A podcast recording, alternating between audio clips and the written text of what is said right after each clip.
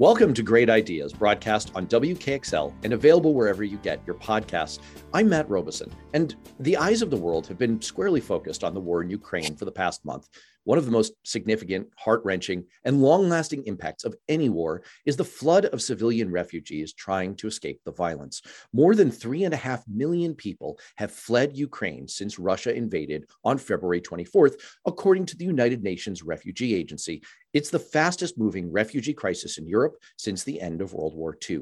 The massive displacement of millions of people threatens not only a humanitarian disaster, but an ongoing challenge for European nations and the United States. So today, on Great Ideas, addressing the refugee crisis from the war in Ukraine. Elisa Massimino is a senior fellow at the Center for American Progress and executive director of the Human Rights Institute at Georgetown Law. She led a team that recently issued a report titled what the European Union and the United States need to do to address the migration crisis in Ukraine. Uh, Lisa, welcome to Great Ideas. Great to be here. Thanks for having well, me. Well, it's a pleasure to have you. I I don't think anyone wants to think about or focus on the, the, refugee crisis. It's one of the most horrible things that one can imagine. This kind of you, you lose your home, you're you're fleeing a war. So I, I, can't say that it's it's an upbeat topic, but it's an incredibly important one. And I think it's one that people are, are, are kind of reluctant to engage with. So I, I was hoping that maybe we could kind of start at the top and set the context for the current crisis. How does the world deal with refugees from wars like the war in Ukraine in general? And how has that approach evolved over the years? Sure. Well, you know, people have been on the move since the beginning of time for lots of different reasons. Um, but one of those reasons is, uh, is, is, war, violence, persecution. Sadly, that's a phenomenon that, uh, uh, that has been with us from, from the beginning of, of time. So, um, but it really is relatively new uh, system that evolved after uh, World War II and the Holocaust and the just the the massive uh, number of refugees uh, fleeing violence and persecution in that war, and the world community came together uh, to do a lot of things: create the United Nations, um, adopt the Universal Declaration of Human Rights, uh, which uh, is kind of the, the framework for, for respect for human rights around the world. And out of that Universal Declaration um, uh, flowed a lot of treaties and uh, agreements between states, some of them, uh, some of them binding. Um, and the right to seek and enjoy asylum was included in the Universal Declaration of Human Rights as a really fundamental uh, uh, right that all uh, human beings have by virtue of, of their humanity. So it came from there. And then um, out of the Universal Declaration, as I said, came a lot of different human rights treaties focused on civil and political rights and economic, social, and cultural rights.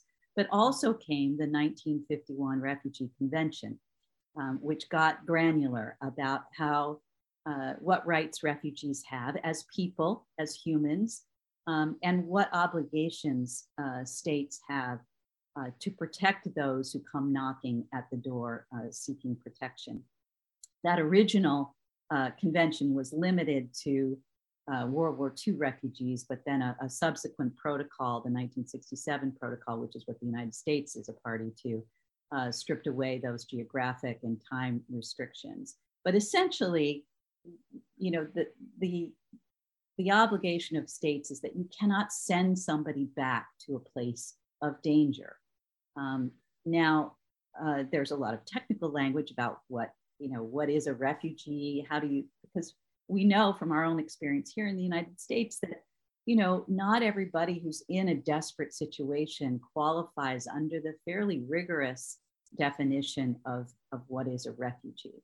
Um, but uh, but we can talk about that later. But just in terms of the bigger picture, you know that also coming out of that convention was created uh, the UN High Commissioner for Refugees, and UNHCR is the is the kind of global body that oversees the protection of refugees, the compliance by states uh, with their obligations, um, and and also operates uh, you know, refugee humanitarian uh, uh, relief operations dealing with refugee um, movements, massive movements, um, and tries to cajole states because there's no there's no real enforcement mechanism for these uh, treaties uh, to live up to those obligations. So that's it. That that is the you know the, the, the global framework, and then of course every country has its own immigration system, its own um, way of dealing with asylum seekers, uh, and uh, and that's kind of where the rubber meets the road. I was going to ask you about that. How does the U.S. fit into that picture? What has our approach been with, with dealing with refugees, and how has that evolved? So, um, the United States, uh, after after World War II, and as the with the advent of these um, human rights uh, declarations and treaties and mechanisms, you know, a lot of that got caught up in the Cold War dynamic um, almost immediately after uh, um, after these mechanisms were adopted.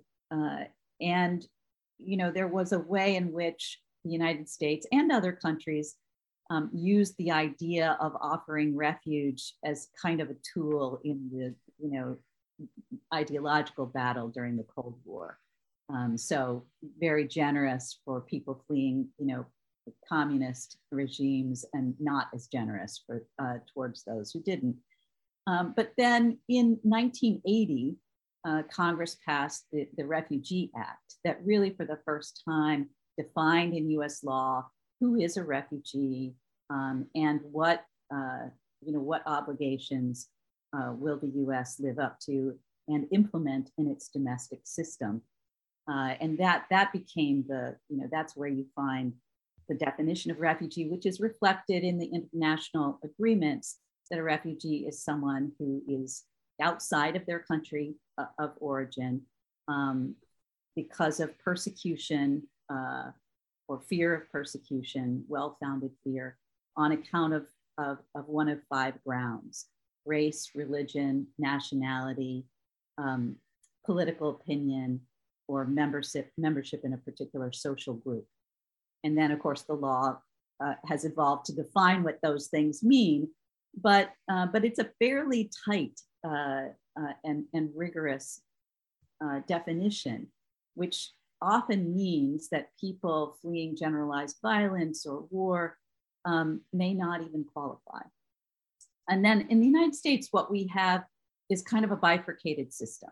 So we have a refugee resettlement program, which brings in people who have been vetted and designated as refugees and they come uh, usually through, you know, uh, they, they are received by and assisted by, um, by organizations, non-governmental organizations that contract with the State Department to provide kind of a, a, a landing pad for, uh, for people, help them get settled. They're entitled to some minimal support and help them start to rebuild their lives here that's the refugee resettlement program, and that's the one that you know the, that, that the Trump administration essentially um, uh, shut down, um, among other things. Uh, and then there's the asylum system, which is where people, desperate people, come and knock at the door and say, "I'm on the run, let me in," uh, and and that's a different process. Uh, that can either be um, those people can also have, be inside the United States um, and they ask for asylum and they go through an administrative process where it's determined whether they whether they fit the definition. Um, so that's it's it's heavily bureaucratic and it, it, right now it is hopelessly mired in uh, in a backlog um, that is really uh, has mostly ground the thing to a halt. Uh, so that's where the US has been on, and that's kind of the, the, the, legal mechanisms whereby somebody who's really desperate can get protection here. Since you invoked the T word a moment ago, obviously that alludes to the fact that dealing with refugees is a fraught topic. And it's something that you've addressed. You actually made a case uh, in the keynote address at a symposium in 2017 called The Border and Beyond the National Security Implications of Migration, Refugees, and Asylum Under US International Law. There's a mouthful of a title. Market marketing advice, shorter title, people. you, you presented what you said you hoped was a pragmatic case, a strong pragmatic case for refugee protection, that it was sort of a self interested case for, for nations to consider. What is that pragmatic, self interested case for why countries should protect refugees? Well, uh, you know, it's it's not original to me. In fact, you know, at the very beginning of the you know the post World War II uh, era, you know, people think about the Universal Declaration of Human Rights as kind of this, in a way, utopian uh, document about you know ideals of human rights. And it really at, at core is a is a national security document.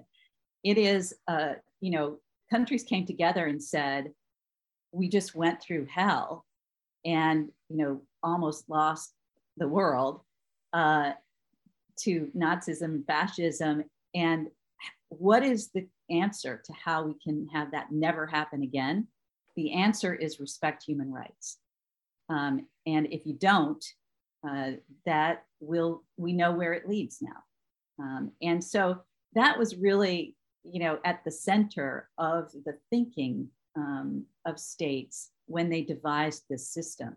And protection of refugees is part of that because, I mean, we don't need to look that far back to see what happens when refugees are not protected.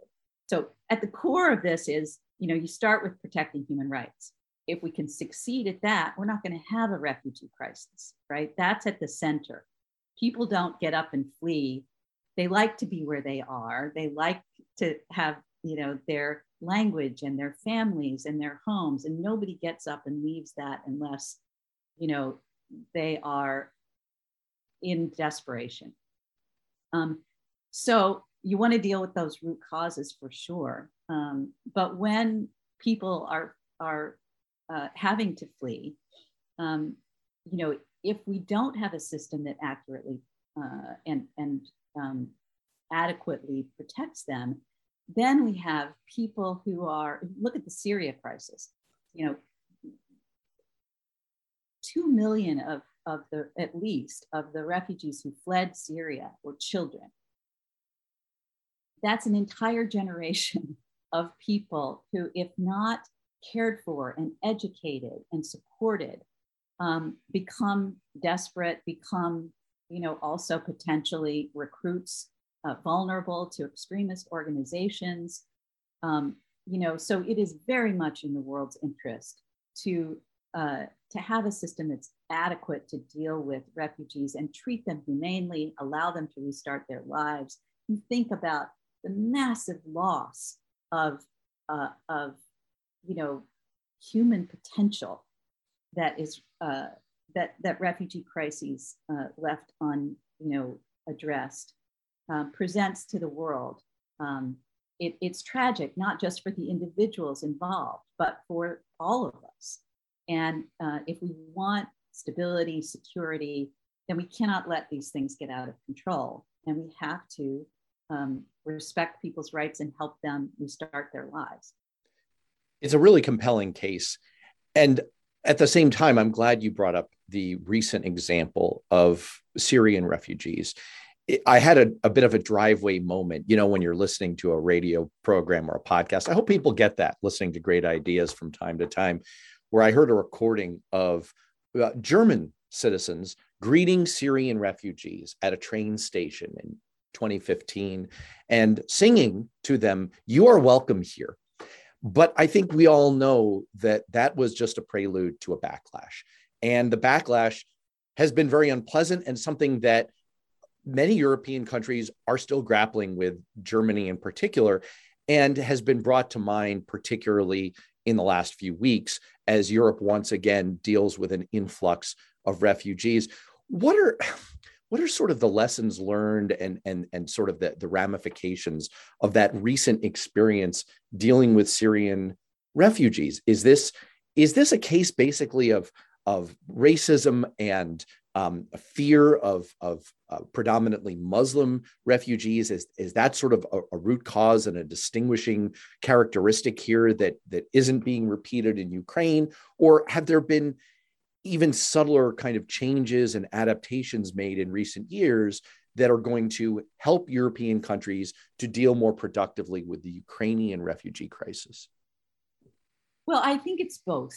Uh, there's just no getting around uh, the that there is a r- racial component to this. I mean, if you listen to uh, European, some European politicians talking about the Ukrainians, you know, you have Viktor Orban in Hungary, who was, you know, line in the sand, no, no migrant will cross, you know, all of that, and you know, now it's Ukrainians welcome, uh, you know, and you, what is that about? Well, I mean, there it's complicated, but there's no, uh, there's no doubt that that racism plays a part in that, and you know, there were really troubling reports coming out from the border between Ukraine and Poland um, you know, there were tens of thousands of, uh, of non-Ukrainian, um, mostly foreign students in Ukraine. Right, like African students. Yes, uh, Morocco, um, uh, Azerbaijan, um, Nigeria, uh, who were fleeing and were subjected to terrible discrimination, actually on both sides of the border, with Ukrainians, you know, pushing people to the back of the line, and, um, and reports of, of having crossed into Poland not getting the same access to the generosity um, that, that the Poles were, um, were providing to uh, Ukrainian nationals. So, you know, there's clearly that. Um, you know, you get, you get, uh, I think it was the Bulgarian leader saying, you know, these are not the refugees that we're used to. These are these mm. are educated people. These, you know, the implication is, you know, from the Middle East and Africa, you know, we don't want those people. They're not like us. You know, and and obviously, you know, we are as humans tend to be tribal uh, tribal people. Um, but so that's a piece of it for sure. But one of the lessons I think that we should be learning uh, from the from the Syrian situation, refugee situation, is that you know we we have to plan and um, and fund for the long haul. Um, you know, the UNHCR has kept track of, of, refugees since since World War II, and you know what they're finding now is that you know refugees are stuck in protracted situations, you know, for long, long periods of time, sometimes more than a decade, um, and uh, and we need to be planning for that uh, and funding for that. Um, there are more wars lasting longer that are more violent um, than ever before. And those that's going to produce um, desperate people on the move. And we have to have a system that deals with that and, and protects them. And just as a, a very quick question, because we are coming up on a break on WKXL, there is a, a, a, bit of a distinction to be drawn between people who are internally displaced within the borders of a country and people who are displaced as refugees across borders. Are, are, there any nuances there that our listeners should understand as they think about the Ukrainian refugee crisis? Yes, uh, there are because, you know, in, in many ways, well, so we have th- over 3 million uh, Ukrainians who have crossed the border and become refugees, but it's nearly double that inside Ukraine. Um, uh, people who have been forcibly displaced from their homes. And those people don't get refugee status, right? They, they, they, uh, they need humanitarian assistance and protection where they are, or we need to uh, uh build some uh, pathways to safety for those people. Um, and, and that is an even, you know, in many ways, an even more urgent and complex problem. I, I really do want to dive in a little bit further into what's been going on on the ground with the situation in Ukraine. So you issued your report about three weeks ago as we record this at the beginning of March. Obviously things have evolved a great deal. It's it's a very fast moving situation uh, in Ukraine and in the neighboring countries that are absorbing the bulk of these refugees. So maybe you could just update us. What's been happening from your perspective as you track all of this since your report was issued three weeks ago, and, and what's the current situation like today? Well, just uh, thinking about the pace uh, of in which this has uh, evolved. You know, when we wrote that report, I think there had been 500,000 uh, Ukrainians who had fled the country. Today, as you said, we're nearly three and a half million. Um, so it is escalating very quickly. Um, one of the things that was not at all a foregone conclusion and that we were hoping for and calling for was, um, was that Ukraine's neighbors would open their borders and generously uh, welcome Ukrainians and care for them. And that has been really, uh, for the most part, a beautiful thing to behold. Um, you know, we can talk about and should talk about, and have started to talk about, um, you know, the, the obligations that states have and the discrimination that refugees of color in particular um, and from particular regions of the world have faced. Um, but, but we really have to uh, celebrate the way in which Europe has geared up to welcome Ukrainians and care for them. That is a good news story, and it should be an example um, for how we treat all refugees. Crises like this is where norms of uh, international law and protection really get pressure tested. And so it's a moment to, to demonstrate a recommitment to those principles and to the international law that flowed from those principles to protect refugees. So that's a good thing. Um, and the money has been coming uh, through the UN. I think the appeal that was issued to states um, has produced the highest uh, level of donations in the fastest period of time of any such appeal uh, for any refugee crisis. So um, states will need to make good on those promises, uh, but but it is encouraging to see that you know the um, the commitments coming from all countries, including the United States.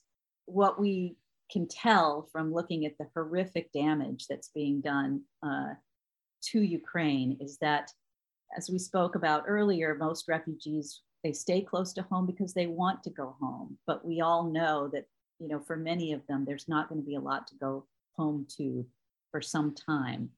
So it's really important now to follow up that you know initial uh, burst of compassion with some real structure and organization. I mean, it's mostly been two million of those three and a half million have gone to Poland.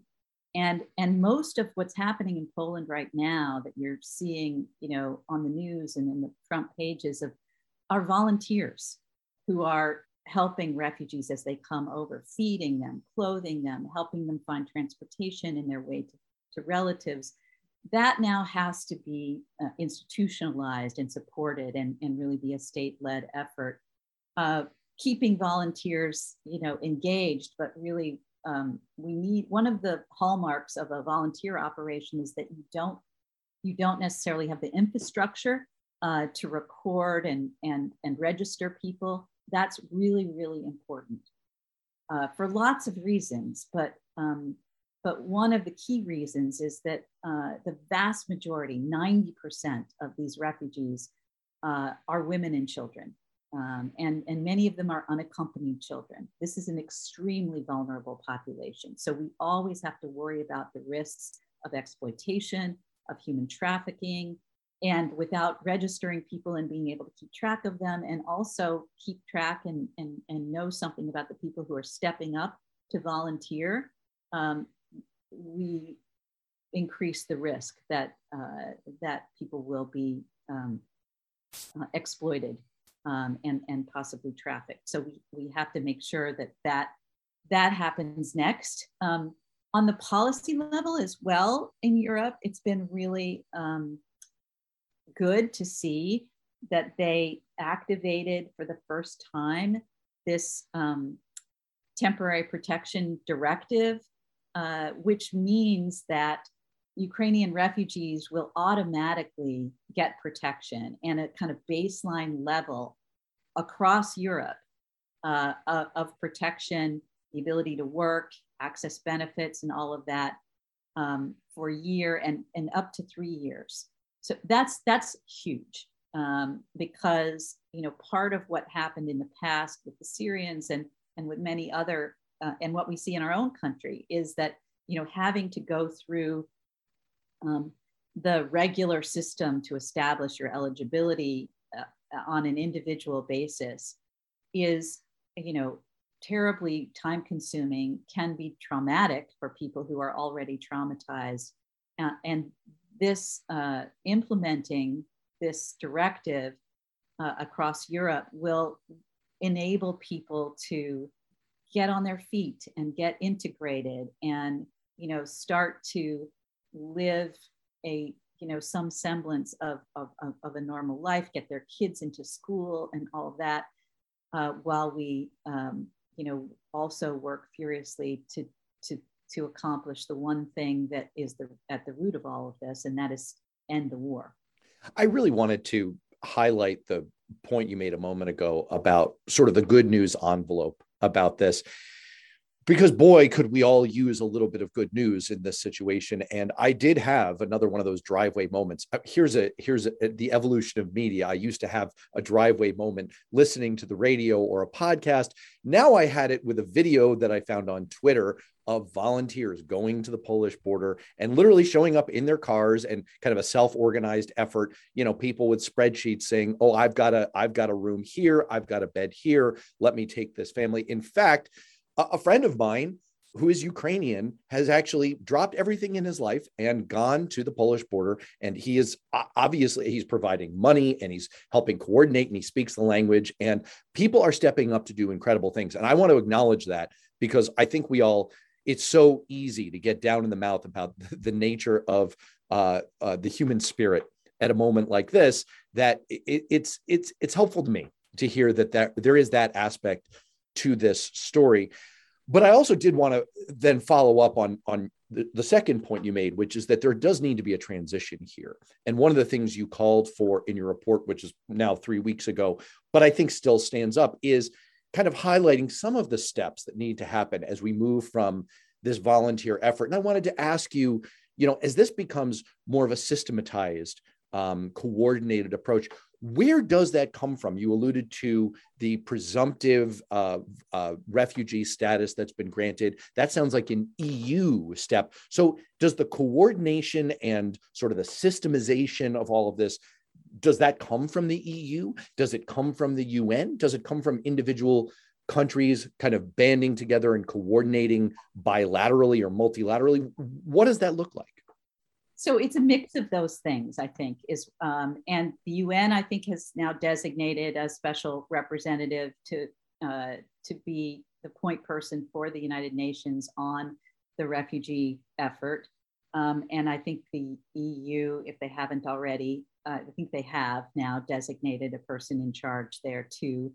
Um, there will be people in each state also that are you know in the whatever the respective migration um, ministries that will work together. But having, you know, really key to this has been the will be the the um, temporary protection directive because that establishes the you know the baseline standard of protection that will be required of every state in Europe. So that that's really going to be you know on the policy level that will be the the framework the baseline and then um, financially the money will come through fair, various channels. Um, and individual states are making pledges through the UN, um, and, uh, and the EU is stepping up with huge amounts of money.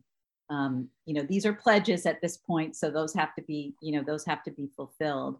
Um, but the United States, I think, just announced another tranche of, of support for, um, uh, for refugees. Everyone has a stake in making sure that uh, that this is as stable uh, and uh, undramatic a situation as possible. You know, during the Syrian refugee crisis, which is ongo- uh, ongoing, um, you know, people talked a lot about uh, Putin's desire to, you know, quote unquote, weaponize refugees against Europe. And, you know, there were ways in which he was successful in doing that. And, and, and I think Europe has learned a lesson of seeing what the ramifications of a failure to deal responsibly uh, with, with uh, war refugees from Syria, um, the impact that that had on the political system. I mean, we have it here in our, I mean, you know, when, when uh, Trump started his campaign for president, you know, immigrants were uh, right in the bullseye of, uh, of his campaign. And, you know, at home, we are still grappling with those policies. You know, there are actually some Ukrainians trying to come in over our southern border, and we still have the Trump era uh, Title 42 is what it's called, but it is, you know, this this bogus use of an old, um, uh, you know, public health law that Trump used to essentially shut down the asylum system at the border. And everybody, including Ukrainians, Venezuelans, people who, you know, I think most Americans instinctively understand why we need to protect them, um, are being turned away uh, because the Biden administration has has kept this policy in place. So that that's one element that that needs to be fixed. I mean, one of the other things that happens in crisis is we see all of the fault lines, all of the places where your system isn't working.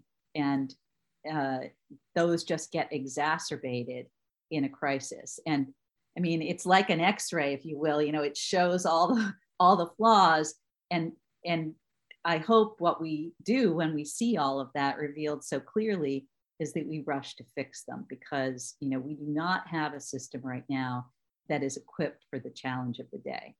Well, speaking to your point about the domestic US response, according to Reuters, which reviewed US State Department data, only seven Ukrainian refugees were resettled in the US between March 1st and March 16th. Now, as we record this, it was just reported yesterday that the Biden administration plans to launch an effort this week to make it easier for some Ukrainians fleeing from the invasion to get admitted. But and as you pointed out, there, there is some some funding coming from the U.S. There are there are steps underway, but could you walk us through a little bit of what's possible? What what can and what should the U.S. be doing now as part of our piece of the response to the refugee crisis? Yes. Well, so uh, I saw that announcement yesterday. It was pretty vague. Um, and you know we're waiting for details. I mean one thing the biden administration has done it was low hanging fruit very easy was designate ukraine under this temporary protected status statute. Um, not really similar a little bit similar to what i talked about for europe but it is just it protects people who are already in the country ukrainians who are already in the united states who obviously can't be sent back even if they don't have status. So this gives them a temporary status. Um, so that's one thing. Um, you know, I, I think that the, uh, you know, the administration in September, they uh, had the consultation with Congress where they set the refugee resettlement limits. Um, remember, that's where the people who get designated as refugees outside the country and then are, are brought here and they have status as they arrive. Um, that that has to be boosted. And you know, I think the U.S. ought to allot you know, at least 100,000 slots over a couple of years uh, to Ukrainians. Part of that is to address the need, but it also is important to demonstrate leadership. You know, the United States has really fallen down in a big way over the last, I would say, 10 years or so in living up to its domestic law uh, on refugee protection, certainly international law, and it's time to step up. And the, the Biden administration has a lot of repair work to do uh, to the system as a whole. Um, but it can, um, I mean, the voice of the United States is still very, very important in the world, particularly on issues like this. So we should be joining the global compact on, on refugees. This was something that the, you know, that the Trump administration you know, tore up and threw in the trash. There's a global agreement among countries about, you know, kind of renewing a commitment to the to the principles of refugee protection. Um, and you know, uh, Secretary Blinken during the Obama administration was really a leader on on issues of uh, refugee protection and engaging the private sector um, in uh, in providing jobs and innovative ways of of of, um, of integrating refugees into uh, into society, you know, providing them with um, with the support that they need to start succeeding. Um, and we know from our experience, you know, we keep forgetting as a country, but refugees renew America. You know, they are, um, you know, they are in many ways the prize of um, of a you know an inspiring uh, system and a vibrant country. Um, winning that prize in many ways uh, will will strengthen us and make us more productive and more vibrant. Um, there is nobody who believes more in the ideals of democracy than a person who has fled repression and finds freedom. Those are the people we want on our team. Um, so in some ways, you know, we, we should be uh, competing to make sure that we are the most hospitable and the most um, supportive to allow people to really um, reach their their god-given potential. Well it's one of the great ironies of world history that by creating such a talented pool of refugees nazi germany sowed the seeds of their own their own destruction. And it was that generation of mostly jewish german jewish scientists who allowed us to win world war ii and of course we're only having this conversation today because the united states took in my forebears who were fleeing Cossacks in this case, um, who were burning their villages to the ground, literally, uh, in Russia. And so I, I couldn't agree more with your point. And I think that most Americans get that inherently. And I, I, I've seen an outpouring of a desire for people to do more. And actually, I wanted to ask you about that. What, what can people do? Obviously, most of these efforts are you know, as you said, they need to transition from volunteer efforts to a more systematized, nationalized, and, and multilateral set of, of coordinated efforts. But people still have a desire to help. What's the best way that our listeners who care about this issue can help? There are a number of ways. Uh, one, of course, uh, is is to donate um, financially. There are a number of organizations that are on the ground uh, in host countries that um, that will need uh, you know funding for the long haul. Um, one of the things that the that the Biden administration announced um, before the Russia's invasion of Ukraine was uh, was a pilot program for individual sponsorship of refugees, so that Americans can come together either their church or synagogue or their community group and say, we want to sponsor a refugee uh, family and we will help them integrate. So this helps to deal with the decimation that the Trump administration uh, perpetuated on the um, perpetrated on the on the refugee resettlement uh, structure, and to help to help speed up the capacity of the United States to welcome refugees, so individuals um, can uh, can actually step forward and um, and welcome people into their communities. And that's also a beautiful thing because it builds that kind of resilience um, and understanding among americans uh, about the role that refugees can play in the future of our country. Obviously there's no way to tell what the future of the war in ukraine will be that's one of the biggest questions hanging over the world right now but based on your experience tracking refugee situations for decades.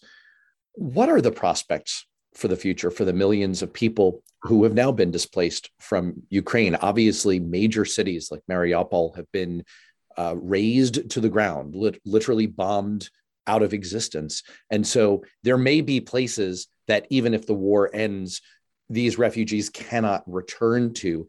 So, what what do those future prospects look like? Will will the majority of them be absorbed into other countries? Will will they is there a prospect that they will be able to return to ukraine? Any any thoughts about that? Well um, i think it will be a mix of those things um, uh, depending on the um, on russia's actions um, but as i said you know the majority of the refugees right now are um, are women and children. So families are separated. And one of the things that Europe will need to deal with is, is how to uh, how to reunite families. Families want to be together. Um, so that will be a big challenge. Um, you know, certainly one of the things that we're all learning uh, from uh, from this horrible horrible war is that the Ukrainians are a proud and resilient people, and they are dedicated to building a stronger, better uh, Ukraine. And so I do think that that you know there's a reason that people who have to flee stay close to home. Um, they want to go back. They want to rebuild, um, and that will obviously require uh, an enormous uh, amount of resources. And you know, we haven't talked about the accountability side of all of this, but um, but but a huge part of that rebuilding um, funding should be coming from the perpetrators of this atrocity. And I guess my final question is based on everything that you've studied and tracked and the experience that we're going through now, if you could if you could introduce one innovation, one change into the way the world coordinates to help refugees in a situation like this. And hopefully there won't be as many of them in the future, but we know the way these things go. What what would you change? What what would that innovation be? Well, it's because of what you said. Uh, we know how these things go. Sadly, we do. We know how these things go, and that means that we need to do a better job of planning. So I, I, I think one innovation would be to stop, you know, thinking about refugee crisis as, you know, as a, a, a kind of moment in time and start thinking about this as atrocity prevention, thinking that because that is why people move. So if you want to reduce the numbers of people who have to flee, you've got to get ahead of that. You have to start earlier. You have to be committed for the long haul to addressing those root causes and taking seriously um, what happens when people's rights are violated. You know, the Syrian civil war. You know, the, what happened when when when uh, Assad uh, tortured a group of teenagers who spray painted, you know, anti-regime graffiti. Um, that that one incident before the before the war started was a was a warning sign uh, that um, that we'd entered a new stage of repression there, and thinking ahead about what could happen and what the stakes really are at an earlier stage um, could have prevented a world of misery. Well, thank you for helping us think about the refugee crisis as part of that continuum of human rights. And uh, Elisa Massimino, thank you also for walking us through a better understanding of the refugee crisis from the war in Ukraine.